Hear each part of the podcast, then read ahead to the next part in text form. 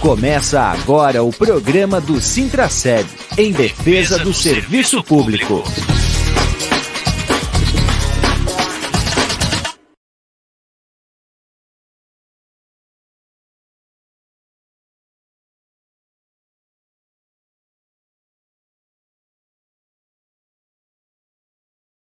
Júlio tá sem som.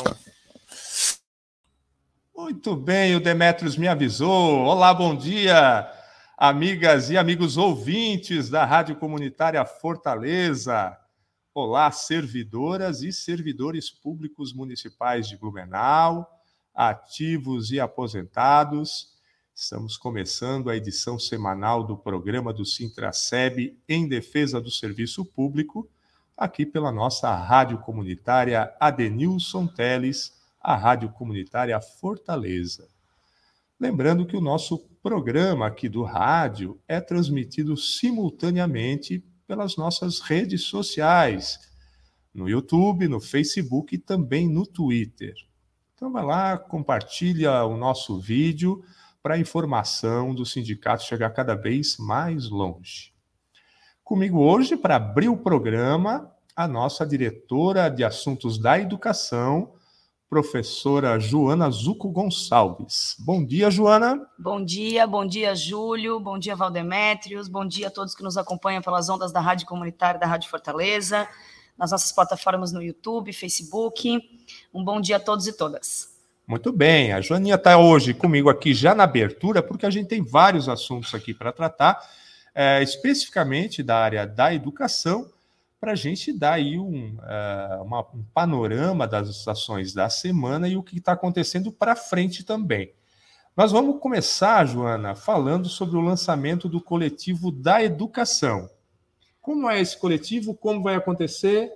Ótimo, Júlio. O coletivo, na verdade, ele é um, um anseio dessa diretoria já há muito tempo, para que a gente consiga trazer os trabalhadores e trabalhadoras da educação do município de Blumenau para a gente começar a construir as nossas pautas para a campanha salarial do ano de 2023, é, discutir questões que envolvem estrutura de trabalho, condições de trabalho, é, também a parte pedagógica, né? Não podemos esquecer é, da, da, da, prática pedagógica do corpo docente dentro das unidades de educação, tanto na escola quanto nos CIs.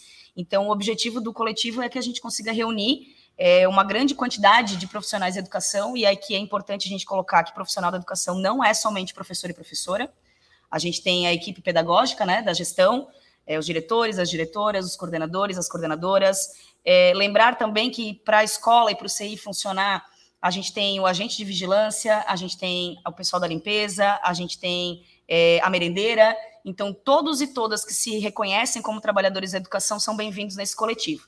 Então, nós vamos fazer o lançamento oficial desse coletivo na, no início da semana que vem, com o card de divulgação, link de inscrição. Nosso primeiro encontro vai acontecer no dia 31 de outubro, às 19 horas, aqui no auditório do Sintraceb.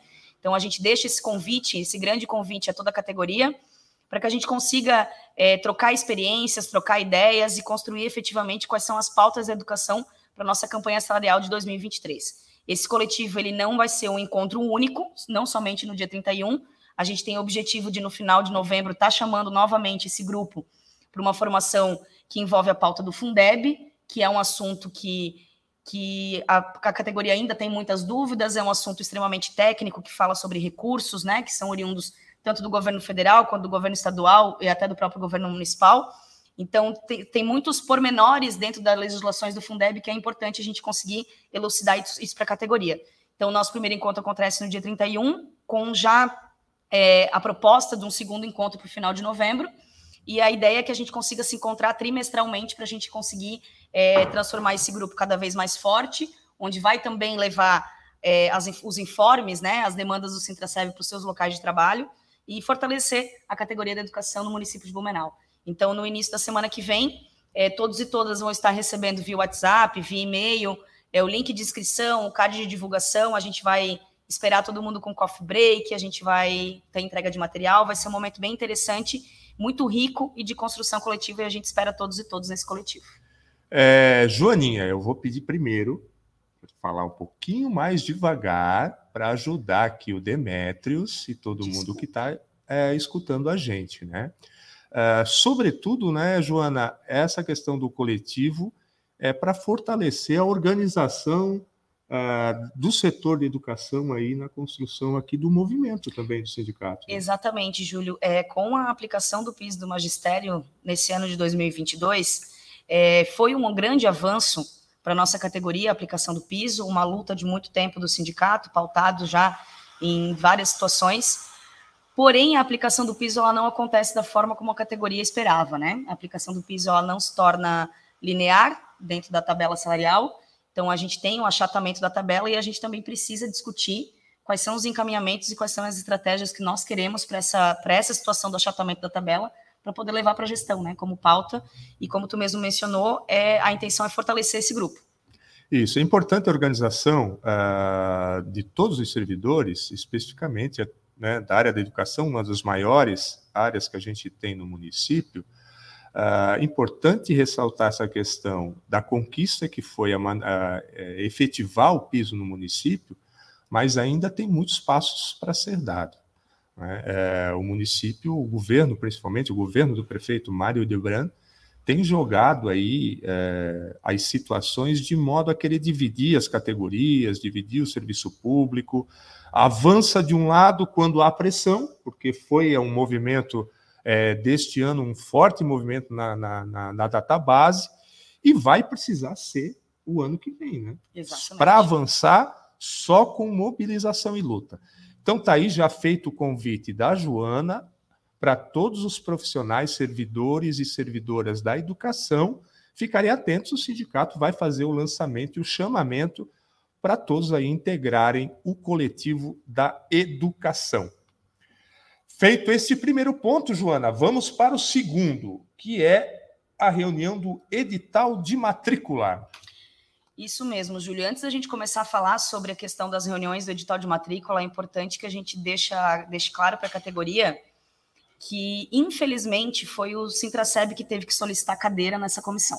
Né? Não partiu da, da gestão municipal nos convidar a participar dessas discussões. Então, nós tivemos que solicitar cadeira nessa comissão para a gente conseguir debater e discutir com a gestão é, as pautas que a categoria nos traz, né? Em termos de edital de matrícula, qual é o que, que pega bastante para a categoria? Excesso de número de alunos por sala de aula no ensino fundamental, né? principalmente nos anos finais do ensino fundamental, sexto, sétimo, oitavo ano. A gente tem turmas é, com uma quantidade muito grande de alunos para um espaço físico pequeno da unidade, da escola, e, e isso, querendo ou não, interfere também no, no pedagógico do professor e da professora, né? E da educação infantil, é, não foge muito essa questão do número de aluno por sala, mas a nossa maior preocupação é o número de aluno por professor em sala, né? A educação infantil tem as, as trocas de professores no início do dia e no final do dia, e a categoria elenca para nós que acontecem vários problemas nessa distribuição. Inclusive, nós pautamos isso no edital de matrícula, é para ser inserido um item específico sobre essa distribuição de turma mista da educação infantil, sobre a troca, sobre a alternância né, de professores no início do dia e no final do dia. Então, a gente conseguiu pautar bastante, bastantes aspectos que a categoria trouxe para nós.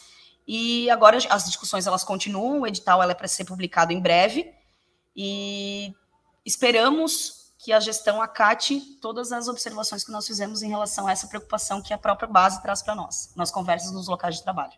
Essa questão da, do excesso de alunos em sala já é uma preocupação que o sindicato vem fazendo há muito tempo, né, Joana? Porque Exato. não é de agora isso, né?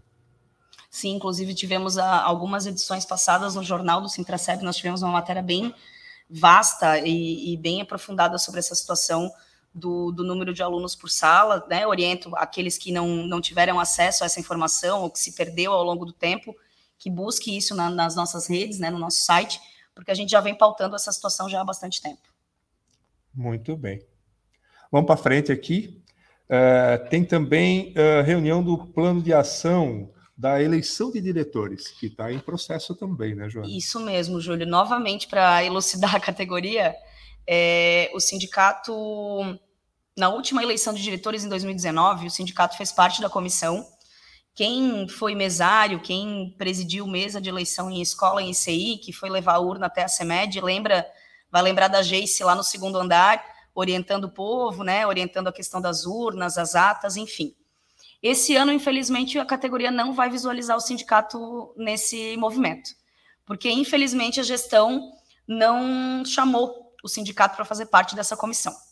Nós fazemos parte como ouvintes, ou seja, não tivemos participação em nenhuma das reuniões que deliberou sobre edital, sobre legislação, né, sobre os aspectos que envolvem a construção do edital, o próprio cronograma. É, fomos chamados agora na, nessa última semana para ajudar a, a, a, comissão, a equipe técnica da Secretaria de Educação a analisar os planos de gestão. Então, a Geice esteve na Secretaria de Educação durante o dia inteiro, né, no período, tanto no período da manhã quanto no período da tarde, para analisar todos os planos de gestão que foram encaminhados à CEMED. Nenhum plano foi indeferido, alguns precisaram, obviamente, de alguns ajustes, né, de formatação, de legislação, enfim, mas nenhum plano, plano foi indeferido, todos os planos foram homologados. Muito bem. Mais alguma coisa de eleição de diretores? Por enquanto, somente isso.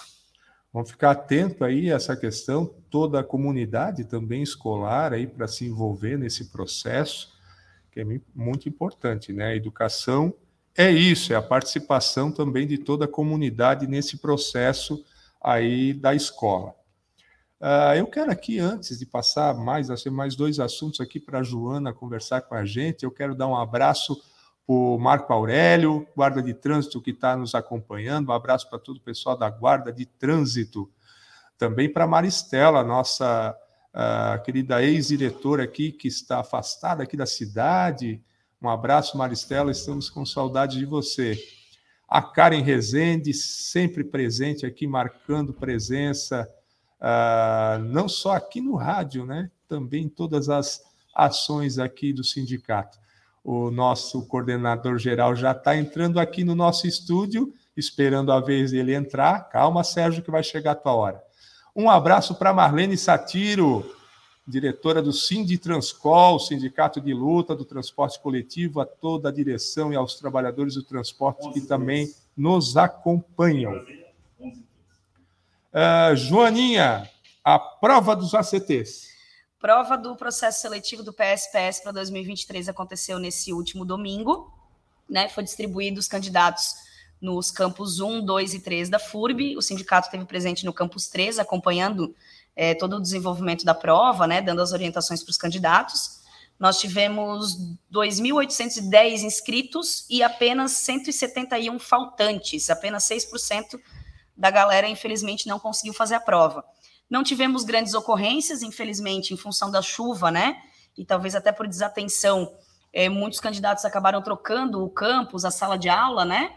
Infelizmente, essas situações acabam ocorrendo, alguns candidatos que acabam é, chegando ao local da prova depois do fechamento dos portões, mas nenhum incidente grave. Então, só para comunicar a todos e a todas que nós, apesar da forte chuva do domingo de manhã, e do trânsito que estava ali ao redor da, da Kremer, Giasse, né, dos campos 1, 2 e 3 da FURB, nós tivemos apenas 171 faltantes na prova, o que é, é algo muito positivo. Mas a questão aqui, né, Joana, a gente está falando de prova de ACT, que são trabalhadores admitidos em caráter temporário. Por que, que a prefeitura está contratando ACT, Joana? Porque, infelizmente, não há ocupação completa de todo o quadro do magistério, né? É, nós temos vagas previstas, uma grande parcela delas foi é, completada agora com essa chamada do concurso na, na, metade do ano de 2022, mas nós ainda temos muitas vagas previstas em aberto, né? Esperamos e ansiamos enlouquecidamente que a gestão venha chamar, fazer novas chamadas desse concurso, né? Porque a intenção é que as vagas que sejam ocupadas pelos professores em caráter temporário sejam vagas de efetivos que estão cedidos para outras secretarias, enfim, estão afastados por motivos médicos, e não sejam vagas, vagas previstas que são preenchidas por ACTs, né? Então, o sindicato é também uma luta constante do sindicato. É, a, a questão do concurso público, o chamamento do concurso público, então a gente está em cima disso. Aconteceu uma grande chamada agora nessa metade do ano, mas a gente vai permanecer em cima da gestão para que aconteçam futuras chamadas. Ainda, né? o fato é, né, por mais que ainda tenha sido feita essa chamada da prefeitura, ainda há muitas vagas muitas. Uh, que estão sendo ocupadas por ACTs, mas que na verdade poderiam ser sim ocupadas por concursados. E aqui vale lembrar que isso é toda uma cadeia que envolve o serviço público. Uh, nós precisamos do servidor concursado, primeiro, por uma questão de democracia do acesso ao serviço público e para não ficarem na mão dos governos de plantão. Uh, e a segunda, claro, é ampliar o acesso aí uh, do serviço público, garantir o trabalho, os serviços públicos na área da saúde, educação, assistência para todo mundo. Uh, e aí tem os reflexos em, em toda a administração, tem reflexo no SBLU, na aposentadoria dos servidores, uh, que a gente vem falando sempre aqui nos programas, a questão do SBLU é muito séria, envolve não só os servidores, não envolve só os aposentados, envolve a cidade, porque faz parte do orçamento do município todos uh, os recursos aí que precisam ser pagos uh, de forma, enfim, pela obrigação patronal da prefeitura ao SBLU e que não vem ocorrendo já faz algum tempo. É essa, essa situação que tu colocas, Júlio, sobre o atendimento à população, né, sobre as políticas públicas, é, está diretamente relacionado com a PEC 32, com a reforma administrativa que voltou à pauta do Congresso.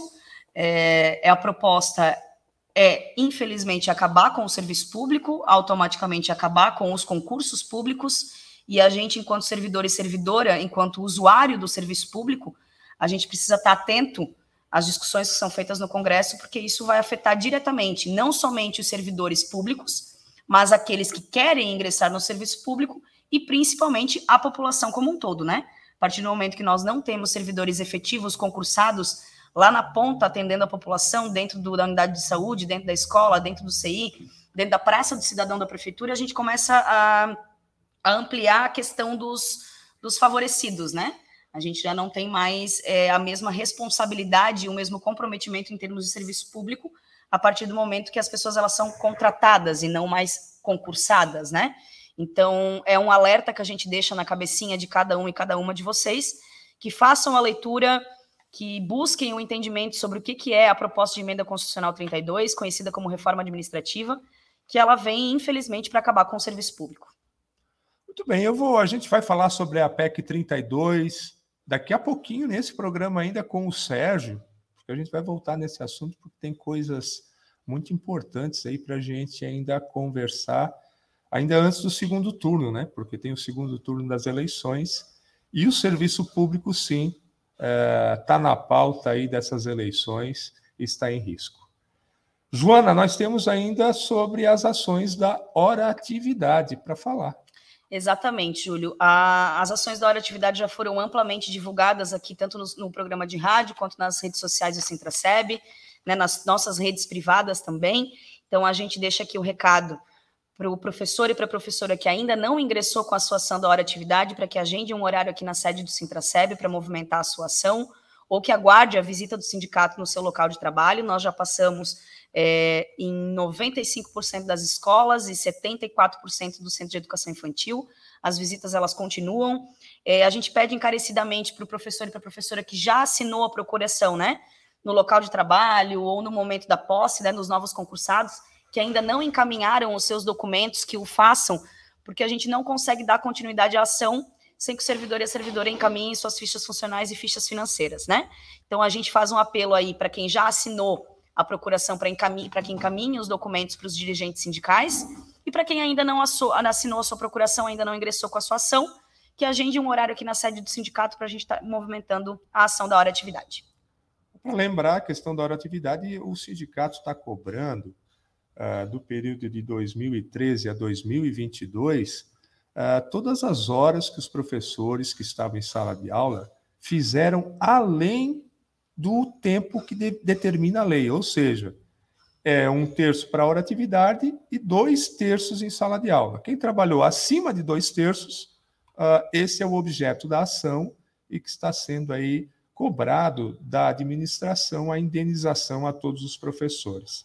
Uh, o sindicato, nós fizemos agora, está aqui fresquinho o informativo do Sintraceb, trazendo um balanço uh, de todas as ações judiciais uh, que o sindicato tem impetrado aqui na defesa dos direitos. E aqui nós temos aqui já um pequeno balanço na questão da oratividade. Uh, já passamos esses números, né? Até então, até o jornal, desculpa, até a edição do jornal, nós já tínhamos recebido mais de 1.200 documentos aqui de professores e professoras uh, com mais de 440 cálculos, uh, ações ajuizadas de fatos já são 246, uh, e o valor aí, só desses processos aqui, chega na ordem de 21 milhões. Mas é claro, ainda falta aqui os cálculos da grande maioria dos processos, e, e, assim que a gente tiver essas informações, a gente também vai estar atualizando aqui. Então, você, professor, professora, é, que ainda não encaminhou sua documentação, pode fazer contato com o sindicato. Uh, eu vou botar aqui na tela o WhatsApp. Cadê o WhatsApp? Está aqui em cima. 991593289. 991593289 é o WhatsApp do sindicato. Você pode mandar sua mensagem aí é, para a gente sobre qualquer assunto.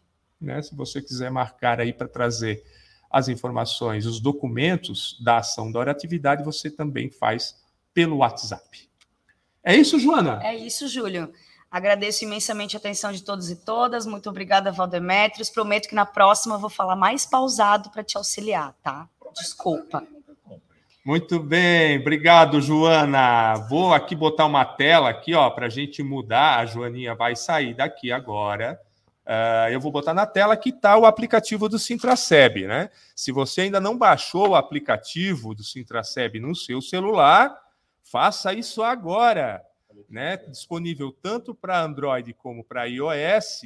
Uh, você pode baixar e você tem o Sintraceb na palma da sua mão todas as informações, assuntos, eles são primeiro colocados no aplicativo do sindicato. Você tem a informação em primeira mão. Se você quer é, se filiar ao sindicato, você também pode pedir, fazer o pedido através é, do aplicativo.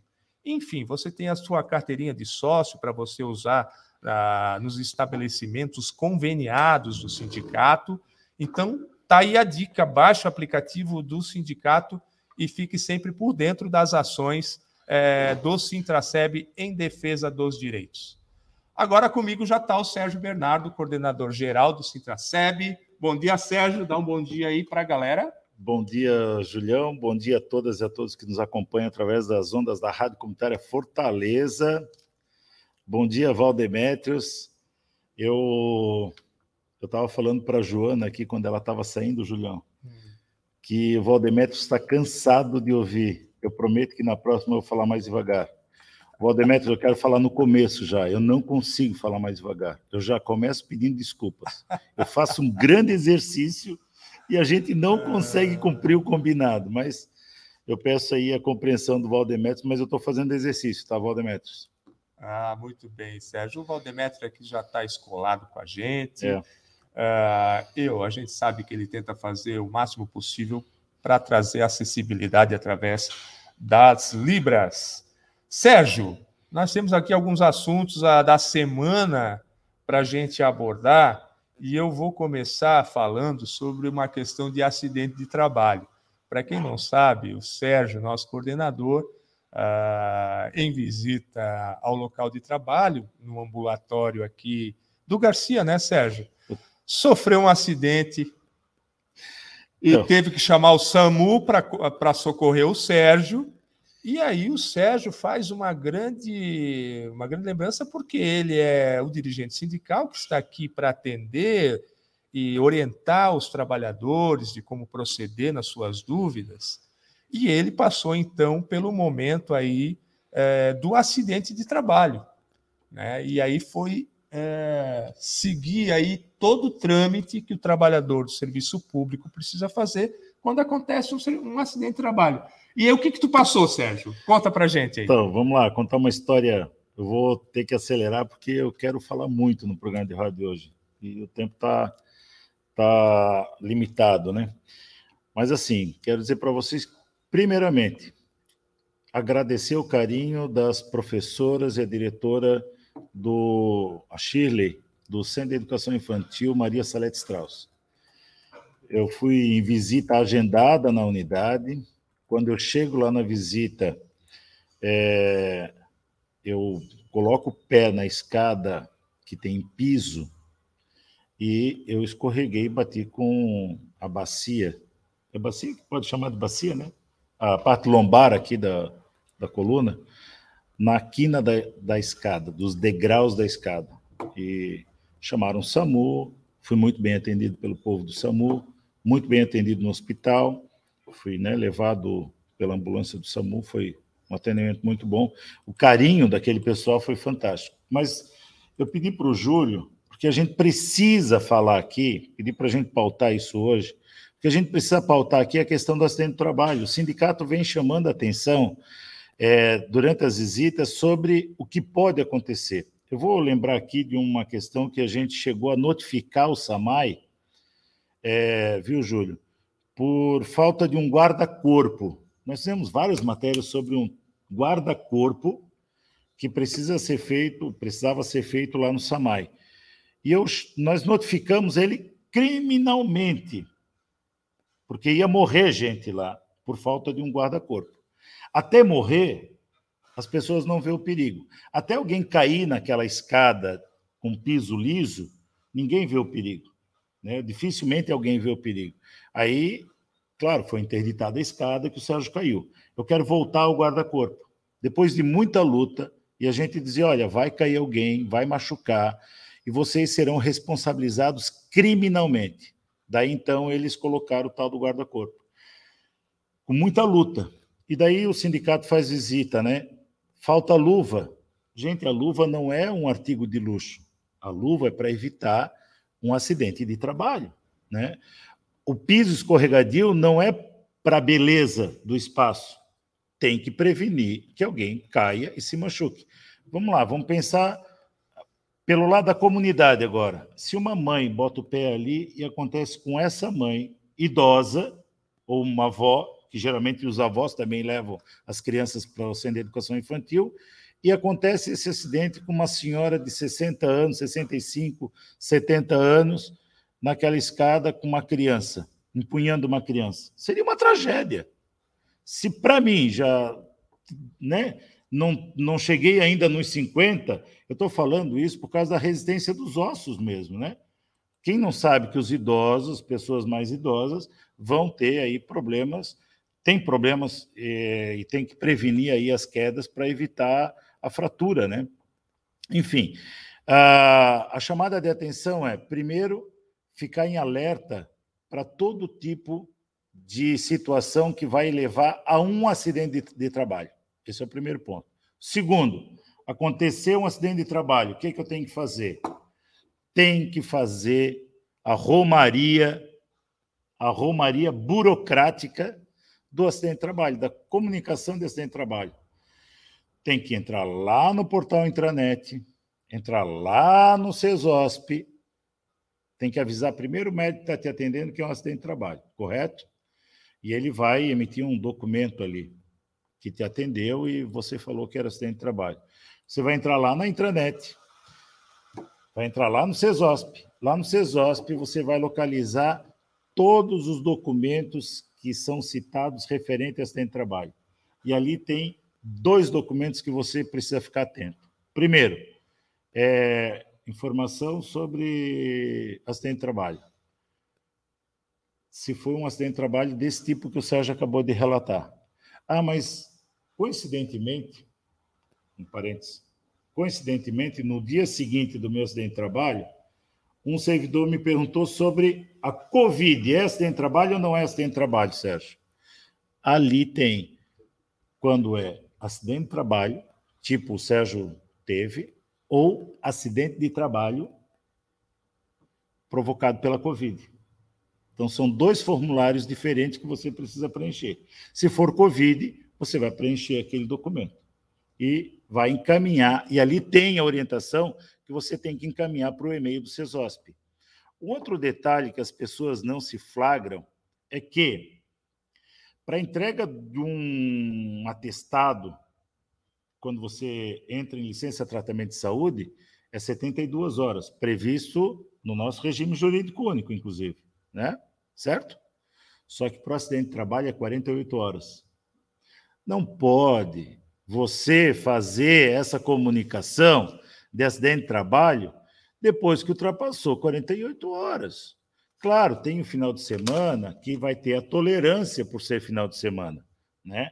Obviamente, você vai precisar da assinatura da sua chefia imediata, mas você não pode é, deixar passar uma semana, duas semanas, para daí lembrar de fazer esse processo. Por que, que ele é importante? Porque se você se aposenta, nós temos alguns casos, tá? Se você se aposenta com é, sem trabalho, é um tipo de aposentadoria. Sem licença, sem o comunicado de sem trabalho é outra, né? Por invalidez. Tem que lembrar disso. Tem que lembrar que o, o empregador ele é responsável pelo teu tratamento de todas as sequelas que vêm acontecer daqui para frente a partir desse comunicado de acidente de trabalho. Então, é fundamental que faça essa burocracia que parece complicada, mas não é. É só entrar lá no site do intranet nosso, CESOSP, daí lá tem dois formulários, um que é sem trabalho, comunicado de sem trabalho, se é Covid ou se é um acidente de trabalho, como né, acabei de relatar.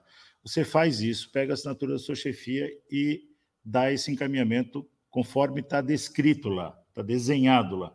Encaminhar para o e-mail tal. É muito simples. Eles marcam a perícia, você vai na perícia e vida que segue, né? É dado os encaminhamentos que precisam ser dados. Simples assim. Então, feita essa chamada, e coincidentemente, olha quantas, três coincidências. Terceira coincidência é que no dia anterior, Julião, nós tivemos uma reunião de quem? nós tivemos uma reunião do CISAT. Nós falamos aqui no programa, Alessandra, tu lembra que a Alessandra falou no programa de rádio, nós teríamos reunião com o CISAT? E nessa reunião do CISAT, nós chamávamos a atenção de como nós vamos fazer, criar um mecanismo para as pessoas entenderem a gravidade que é e a seriedade que é o acidente de trabalho.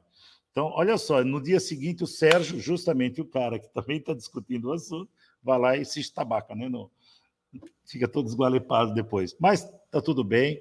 O importante é que a gente usa esses, essa situação para ser um exemplo, né? Para que a gente possa ficar atento de quantas coisas pode levar um acidente de trabalho e uma coisa que parece complicada, mas é simples, preencher um formulário, pegar a assinatura da tua chefia e encaminhar para o CESOSP dentro dos 48 horas.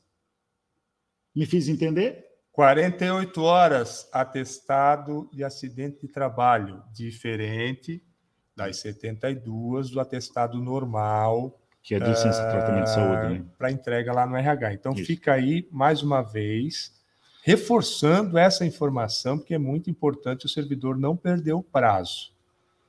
Ok? Uh, Sérgio, eu cometi aqui uma indelicadeza de não citar a Érica, que também já estava desde o começo do programa. Abraço, Érica é, acompanhando o programa, e a dona Vera Castelém, aposentada, fundadora do Citraceb, fundadora do Sindicato dos Professores aqui de Blumenau, também está nos acompanhando, mandando um abraço a todo mundo e está perguntando se tu está melhor, Sérgio. Ela está perguntando Vera, se tu está melhor. Eu, eu, quero dizer para vocês que eu não estou conseguindo enxergar a distância aqui, tia Vera. Então, oh. não estou conseguindo ver todo mundo que está aqui. O meu óculos não me permite fazer esse foco. Mas, é, tia Vera, eu estou melhor, estou trabalhando com um certo cuidado, né? Porque está bastante dolorido ainda. Fiz como é que é? Tomografia? Tomografia. Estou é, fazendo todos os, os tratamentos conforme orientação médica, né? Estou bem. Mas, tia Vera, é um prazer falar contigo aqui no programa de rádio, desse instrumento que também é um instrumento de comunicação que é da organização da classe trabalhadora, que tu faz parte dessa história, companheira. É, é muito bom. Sérgio, eu quero te dizer aqui para todo mundo que acompanha, assim, eu, eu particularmente tenho aqui uma, uma alegria muito grande, porque eu estudei somente em escola pública, né, no ensino fundamental. E hoje estou aqui trabalhando como jornalista, assessor de comunicação do Sintraceb, e eu vejo aqui os meus professores, né? A dona Vera é minha tia, mas foi minha professora de português. Ah, há alguns programas a professora Denise também nos acompanha, que eu tenho muita lembrança, também está aqui, sempre teve na luta do aqui junto ao sindicato. Então é uma alegria para mim, assim, uma satisfação de eu ver os meus mestres, as, as minhas professoras, é, que tiveram uma participação aí enorme na minha formação. Né? Sou grato a todas e a todos pelo que sou, né? E eu, né, eles vêm me acompanhar às vezes aqui para saber das informações do sindicato e eles foram meus professores. Cara. Às vezes eu fico um pouquinho assim com medo, assim, né? Depois vão chamar minha atenção aqui ainda, né? Puxa a orelha, né, Julião? puxar minha Mas orelha. é isso, que bom que a tia Vera está ali, porque se tiver que puxar, tia Vera. Eu, eu, chamo carinhosamente tia Vera por causa do Júlio, obviamente, né? Ah, quando eu entrei na assistência social há 20 anos atrás, tia Vera veio falar comigo, Sérgio, o Júlio, Sérgio. Aí, de lá para cá ficou tia Vera, mas é de forma carinhosa. Eu né, tenho um apreço gigante pela tia Vera desde os de 30 anos atrás aí da militância em defesa dos direitos da classe trabalhadora. Mas, Júlio, eu queria falar mais uma, mais uma coincidência. Então, fala. Sabe por que, que o Júlio citou o ambulatório geral do Garcia, no começo aqui do acidente? é porque justamente nós tínhamos marcado com a segurança do trabalho para interditar interditar a farmácia do AG do Garcia, porque alguém ia cair, ia ter um acidente de trabalho lá, porque estava chovendo dentro da farmácia do AG do Garcia. Nós acionamos naquela data a segurança do trabalho para evitar acidente de trabalho no AG do Garcia. Então, olha só quanta coisa aconteceu, então, um curto espaço de tempo relacionado à questão do acidente de trabalho. Muito bem. Sérgio, é, uma aqui, só uma notícia aqui, que a, a, né, a maioria dos servidores já, é, já tem a informação, uh, mas serve também para toda a comunidade, né? Porque foi aprovado aí já na Câmara as férias coletivas uh, do serviço público, né? Que vai ser de 22 de dezembro a 6 de janeiro.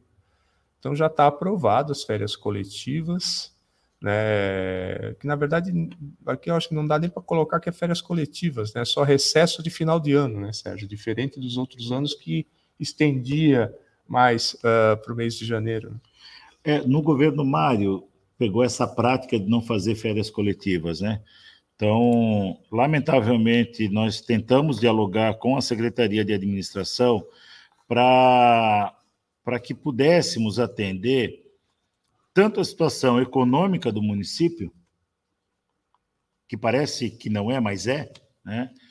para discutir a, a importância da questão econômica, e a quem interessa que as férias coletivas, que não sejam férias coletivas, sejam tão encurtadas. A quem interessa. Porque o trabalhador e a trabalhadora, ela precisa ele precisa, não é de graça que nós temos férias coletivas. Primeiro que é resultado de muita luta, uh, direito de férias, né? Agora ele precisa se organizar para essas férias. E o melhor momento para se organizar para as férias, obviamente, é quando você tem contigo os teus filhos, as tuas filhas, né? Que você possa, é, no recesso escolar ou nas férias escolares, tu ter um tempo maior para ficar. Eu estou dando uma pontinha do iceberg aqui do debate, né? Para poder desfrutar tanto na, na companhia do teu, do, da tua família, como também para esse descanso que é, comprovadamente precisa o trabalhador e a trabalhadora para não é, ter aí problemas sérios na questão psicológica, de saúde, saúde mental, saúde física, estafa, estresse e daí por diante. Então, Fizemos esse debate com a Secretaria de Administração, não teve muito êxito. Percebemos, viu, Júlio? Eu e a Geice, que participamos desse debate com o secretário, percebemos que ele estava sensível aos argumentos que o sindicato levou. Então, levamos vários argumentos, né? desde a questão econômica, a importância das férias para a classe trabalhadora. E ele estava até sensível, acatando muitos dos pontos que nós levamos. Mas, no entanto, para nossa surpresa, nós estamos lá na Câmara de Vereadores para fazer mobilização em defesa do piso da, da enfermagem, brota o projeto de lei assim, na surdina, mais uma vez, né? É, ficamos sabendo ali, pelos vereadores, naquele momento que tinha entrado o projeto de lei e de que seria tão encurtada as férias coletivas. É, eu te pergunto, eles não souberam responder, ou eles não quiseram responder, não sei qual dos dois, é, qual das duas alternativas é correta, é, quantos atendimentos o município tem durante o período de janeiro? A quem interessa que não tenhamos umas férias coletivas decentes? Qual é a importância de ter os espaços abertos num período que a cidade fica deserta? Né? Porque muitos, muitos blumenauenses eh, também tiram férias das indústrias, que acabam indo também para a praia, para o sítio, para, sei lá, para a casa de um parente, enfim, né?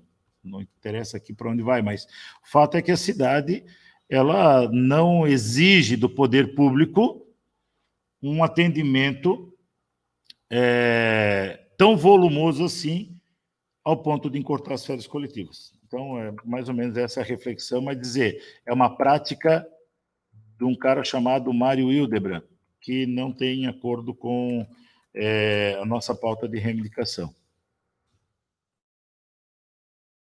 De 22 de dezembro a 6 de janeiro, o Sintraceb vai estar tá fechado também nesse, nesse período, né, Sérgio? Vai, vai. O sindicato faz o recesso de acordo de acordo com o, o período né, que a prefeitura é, define através do projeto de lei. Mas, no entanto, nós ficamos sob regime de plantão, os nossos celulares é, dos dirigentes sindicais, das dirigentes sindicais, eles estão é, no site, no aplicativo. Assim como também existem servidores públicos que ficam de plantão em, nos seus serviços, o Sintraceb também tem Exato. no período de recesso. Eu quero, quero só pegar uma, um ganchinho disso que tu falou. Eu vou dar um exemplo. Teve um ano que deu uma pane no pagamento dos servidores na virada do ano. Não sei se tu lembra, Júlio. E nós fomos acionados por servidores nos nossos celulares. E imediatamente nós resolvemos essa pane que deu, e dando retorno para a categoria, que os secretários não estavam sabendo.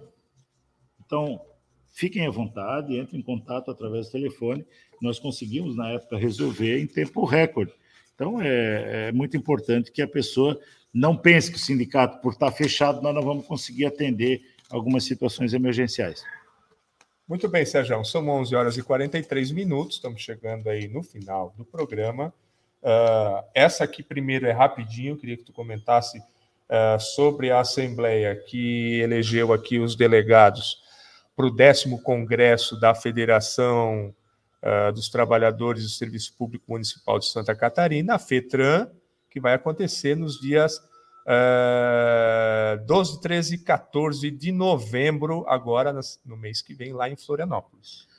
Eu quero primeiro dizer, gente, que legal, sabe? Parabéns à categoria que atendeu o chamado do Sintraceb para uma assembleia com pauta única para discutir o quê? Tirada de delegados para participar de um congresso quando? Numa emenda de feriado. Emenda de feriado, não é, Julião? E a categoria veio para a Assembleia, a categoria está interessada de participar do movimento, tiramos delegados, fizemos um bom debate nessa Assembleia e tiramos também conforme o edital da federação, os conselheiros, já elegemos aqui os conselheiros que vão participar da nova chapa do, da nova direção da FETRAN, que é o Conselho Deliberativo. Então, assim, eu, é uma pauta aqui para falar para quem está nos acompanhando que esse trabalho de base é importante. O teu pai, Júlio, ele falava, o, trabalhador vem, chama que ele vem. O trabalhador precisa de um instrumento de organização para poder discutir sobre aquilo que é sagrado, que é o direito da classe trabalhadora. E assim nós o fizemos, chamamos a categoria, a categoria veio, discutiu e estamos prontos aí para fazer o bom debate num feriado, num feriado, com 23 delegados saindo de Blumenau para a Assembleia da a para o Congresso da FETRAN durante um feriado. vai ter aí todos os sindicatos de servidores públicos municipais filiados à CUT em Santa Catarina estarão reunidos aqui com seus representantes, uh, sua delegação, uh, para discutir coletivamente aí a organização e a luta dos trabalhadores e trabalhadoras do serviço público. Nós vamos voltar a falar sobre esse assunto, é claro, trazendo aí as resoluções e os debates que vão acontecer lá nos dias 12, 13 e 14 de novembro. Sérgio, agora, para a gente fazer um belo do encerramento aqui de programa, que ainda a gente tem tempo para falar, mas uh, e tem a ver com o nosso informativo, que eu vou de novo colocar aqui, ó, os aposentados vão receber uh, em casa o informativo do Sintraceb, como é é, praxe já, né, a gente encaminhar o informativo com aí a prestação de conta das atividades do sindicato, uh, mas também chamando para esse momento uh, importante que a gente está vivendo, que é as eleições uh, nacionais. Né? Nós temos aí o segundo turno das eleições para presidentes da República e aqui em Santa Catarina também para governador do estado. E, claro, Uh, nós temos sim, né, o sindicato tem é, que ter uma posição a respeito do que está acontecendo. Uh, e a diretoria colegiada é, se reuniu, discutiu o assunto e tomou uma posição, né, Sérgio? Sim, é polêmico, vai ser polêmico, né, o, esse assunto. Mas eu quero é, dizer primeiro, Júlio, parabéns pelo jornal. Para quem não sabe, uh, o jornal, eu acho que todo mundo já sabe, mas vai que o Valdemetrios não saiba, né? Mas o jornal ele foi organizado, diagramado, escrito por um cara que se chama Júlio Castellani. Parabéns, o jornal está ótimo, show de bola. E claro, né, trazendo aqui uma informação da nossa assessoria jurídica que deve, se ainda não chocou quem recebeu, mas deve chocar que o sindicato faz uma luta de movimento e, como último, última alternativa, nós vamos para o judiciário. E nós estamos com 6 mil. Capa do jornal, né, Julião? Capa do jornal. 6.200 ações para buscar aquilo que é o direito do trabalhador que foi violado para chegar nessa posição do sindicato, nós temos que chamar atenção para isso, né, Júlio? Se tu precisa entrar com 6.200 ações para buscar o direito que foi violado, que não conseguimos recuperar esse direito através de greve, não conseguimos recuperar esse direito através de mobilização, de luta, de invasão de gabinete, ocupação de gabinete, de... A última alternativa é ir para o judiciário é porque tem alguém querendo passar a perna em quem? Na classe trabalhadora. Aí, antes ainda de chegar, antes de chegar na nota que o sindicato, porque eu estou contextualizando, eu não falei, mas eu estou contextualizando. Eu quero trazer aqui uma definição de burguesia.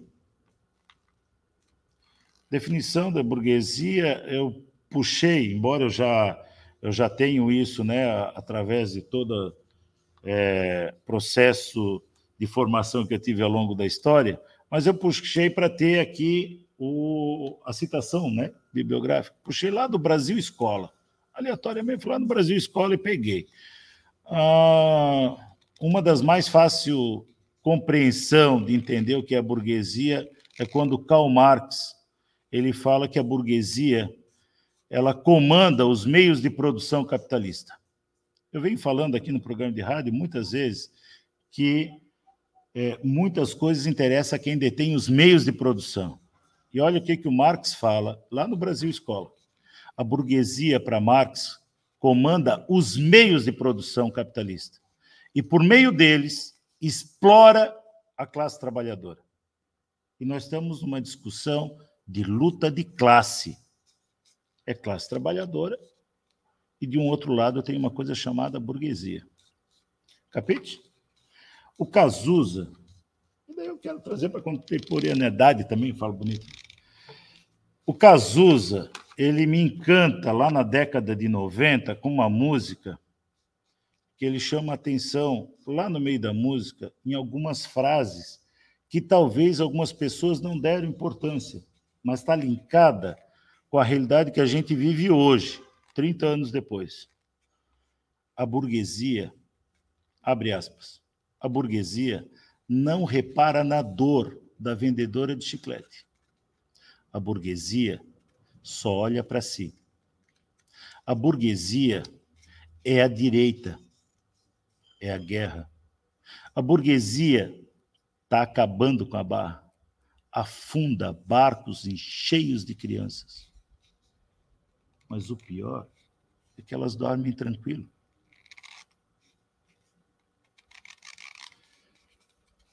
Mas ainda assim, Julião, eu tenho esperança. Como diz o nosso amigo Paulo Freire, num país como o Brasil, manter a esperança viva é em si um ato revolucionário. A gente precisa trazer essa reflexão, porque nós estamos numa disputa de classe. E quando o Cazuza sabiamente diz que a burguesia é a direita e a guerra, é aquelas pessoas que olham para um cara dizendo que pintou um clima para uma criança de 14 anos, e daí não se importa com a criança, se importa em defender o cara que disse, que disse, que não disse, mas que disse. Que acorda uma hora da manhã para dizer que não foi bem isso que ele disse, mas ele fez três vídeos em três momentos diferentes para dizer que pintou um clima. Essa é a burguesia, que não se importa com a criança que está no barco afundando, que não se importa com a criança que está sendo assediada. Ontem passou por mim uma família, umas quatro crianças. E no meu carro tinha um adesivo, porque eu tenho lado. E daí a pessoa berrou o nome daquele cara que pintou um clima. Eu disse, pai, tu tens quatro crianças, pai. Tu está defendendo um pedófilo? Porque o trânsito estava todo parado ontem, dava até para conversar com transeuntes, né? Aqui, aqui na Alameda, aqui próximo. Não se importa nem com o próprio filho. E por isso que o sindicato, a direção do sindicato, faz uma nota, Julião, para dizer que nós estamos numa guerra. Estamos numa guerra. De um lado, a burguesia, a quem interessa tirar o direito da classe trabalhadora, e de outro lado, a quem interessa defender os direitos da classe trabalhadora. Eu fiz toda essa contextualização para dizer quem é a burguesia, que não se importa com as crianças, que não se importa com seres humanos, que não sente a dor do vendedor de bala de goma no sinal, que ainda sai reclamando e xingando, Por isso que o sindicato tem lado. E o lado do sindicato é em defesa dos direitos da classe trabalhadora. E por isso que nós vamos chamar atenção. A PEC 32 é para acabar com o serviço público. Está lá, é autoria do atual presidente da República, esse que pintou um clima com uma criança de 14 anos.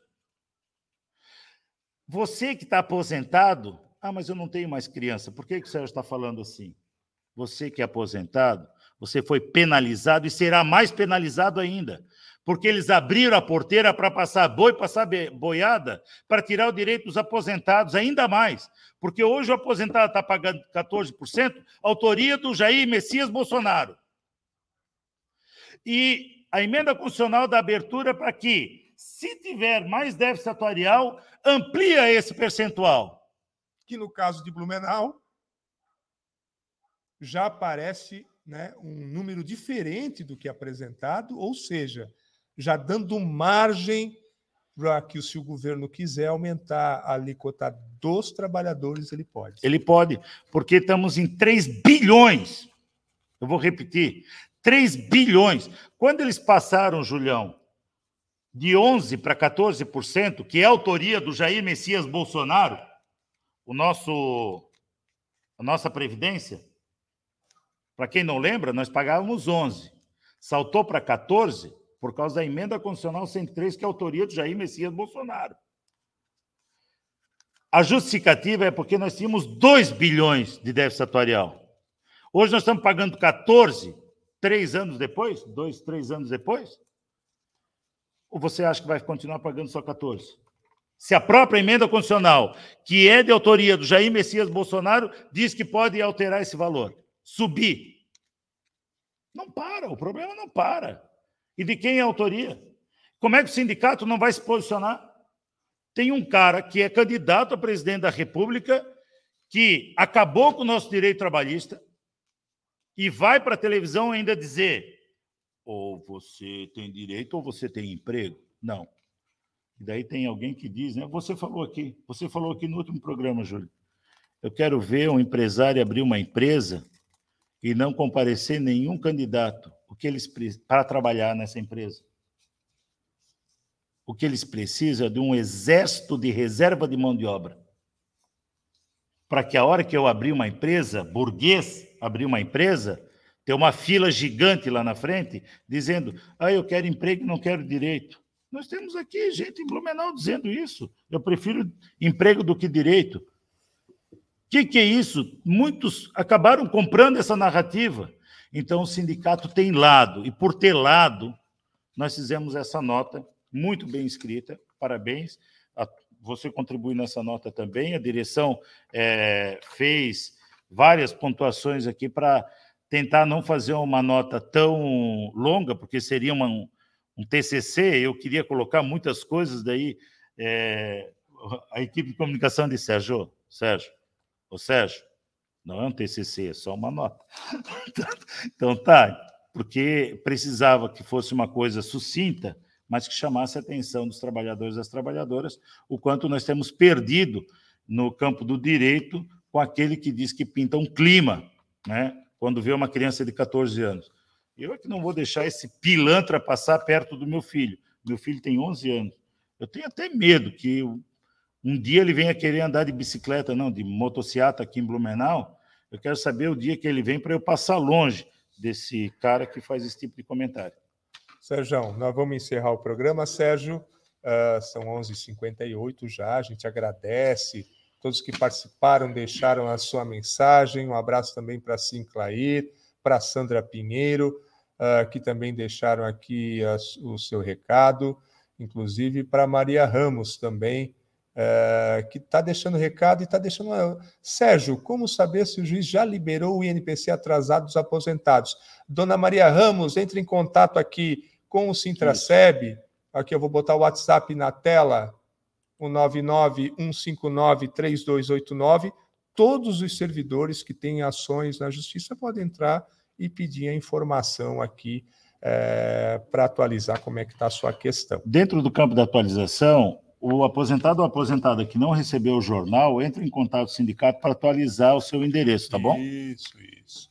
Muito bem. Mas, Sérgio, agora o meu, eu quero também dar o meu, a, a minha contribuição nesse debate, só para lembrar a todos que todo esse processo de desmonte dos direitos sociais uh, vem ocorrendo desde de um impeachment da presidente Dilma, uh, que você até poderia não gostar dela, mas ela não cometeu nenhum crime de responsabilidade, fato provado quatro anos depois dela ter saído pelo próprio STF, pelo Tribunal de Contas. Uh, de lá para cá, nós perdemos direitos trabalhistas, a CLT foi rasgada, a Previdência, uh, a gente está né, tendo que trabalhar cada vez mais tempo e para muita gente vai ser inatingível conseguir trabalhar, ter tempo de contribuição e ter uma aposentadoria digna. Então, fica aí o, né, o nosso recado para todo mundo, porque está em disputa, a disputa aqui do interesse de classe, sim, estão metendo a mão nos direitos da classe trabalhadora em benefício da elite econômica. Uh, agradeço, Sérgio, a presença, as informações, a Joaninha que esteve aqui com a gente, o Valdemetrios e a todos vocês que acompanharam com a gente aqui o programa do Sintraceb em defesa do serviço público. Um abraço a todos e a todas e até a próxima quinta-feira. Você ouviu? Programa do Sintraceb. Realização: Sindicato Único dos Trabalhadores no Serviço Público Municipal de Blumenau.